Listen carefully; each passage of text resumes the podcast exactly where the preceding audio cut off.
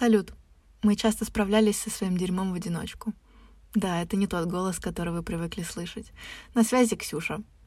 Иногда даже ресурсные фигуры, ведущие подкаст о ментальном здоровье и помогающие другим, нуждаются в поддержке.